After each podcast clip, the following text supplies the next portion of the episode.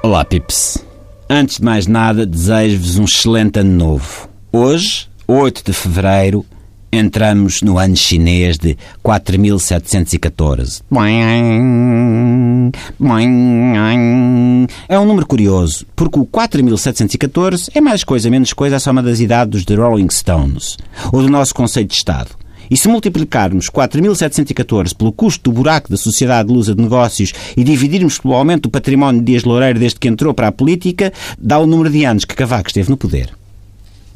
E as pessoas vêm ter comigo na fila para comprar arroz vaporizado e dizem-me assim: é pá, ó Miguel, pá, tu é que podes explicar isto do ano chinês ao pessoal, não sejas corte e mais não sei quantos e tal. E eu agarro e respondo sempre: man, agora não, não dá jeito, porque eu tenho de ir para casa, a fila de arroz basmati e tal, a minha mulher da carne não. E eles respondem: é pá, vá lá. E eu: man, man, não sei, man. E eles: vá lá, vá lá, vá lá. E eu: ai, a minha vida. E eles: vá lá, vá lá. E eu: nha, nha, nha, nha, nha, nha. E cá estou. E porquê que o ano novo chinês é importante para Portugal? Muito simples, Pips. Já ouviram certamente falar da teoria do caos. É a que diz que o bater de asas de uma borboleta na China pode provocar um furacão no outro lado do mundo. Ou que uma notícia na T V I pode alegadamente arrastar o anife de um grande buraco para um buraco, um buraco ainda maior. Ou cada vez que o Miguel Sousa Tavares escreve uma crónica sobre escandaleiras bancárias na Lapa, o Ricardo Salgado dorme descansado em Cascais. Pois bem, do mesmo modo, quando um fogo de artifício rebenta em Pequim, os chineses compram uma empresa seguradora em Lisboa. E temos tanto em comum com a China, tanto. Por exemplo, eles fazem criação de pandas em cativeiro e nós fazemos de linces ibéricos.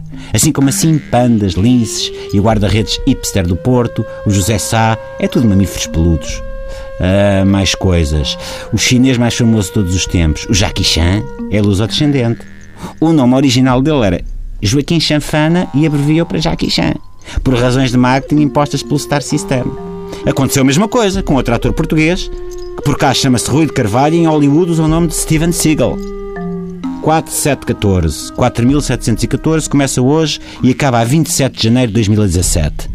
É de elogiar como tudo isto já está determinado à partida. Vejam bem, começa aqui e acaba ali. Talvez por não ter sido necessário negociar as datas com Catarina Martins e Jerónimo de Souza. É o ano do macaco.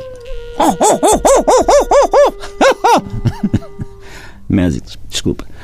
O Mésicos estava-me a fazer sinal. Não, não, não teve graça. Um dos dois animais do zodíaco chinês, o que também me parece auspicioso. Como a China é um gigante mundial, estamos a falar do ano de um grande macacão, um King Kong.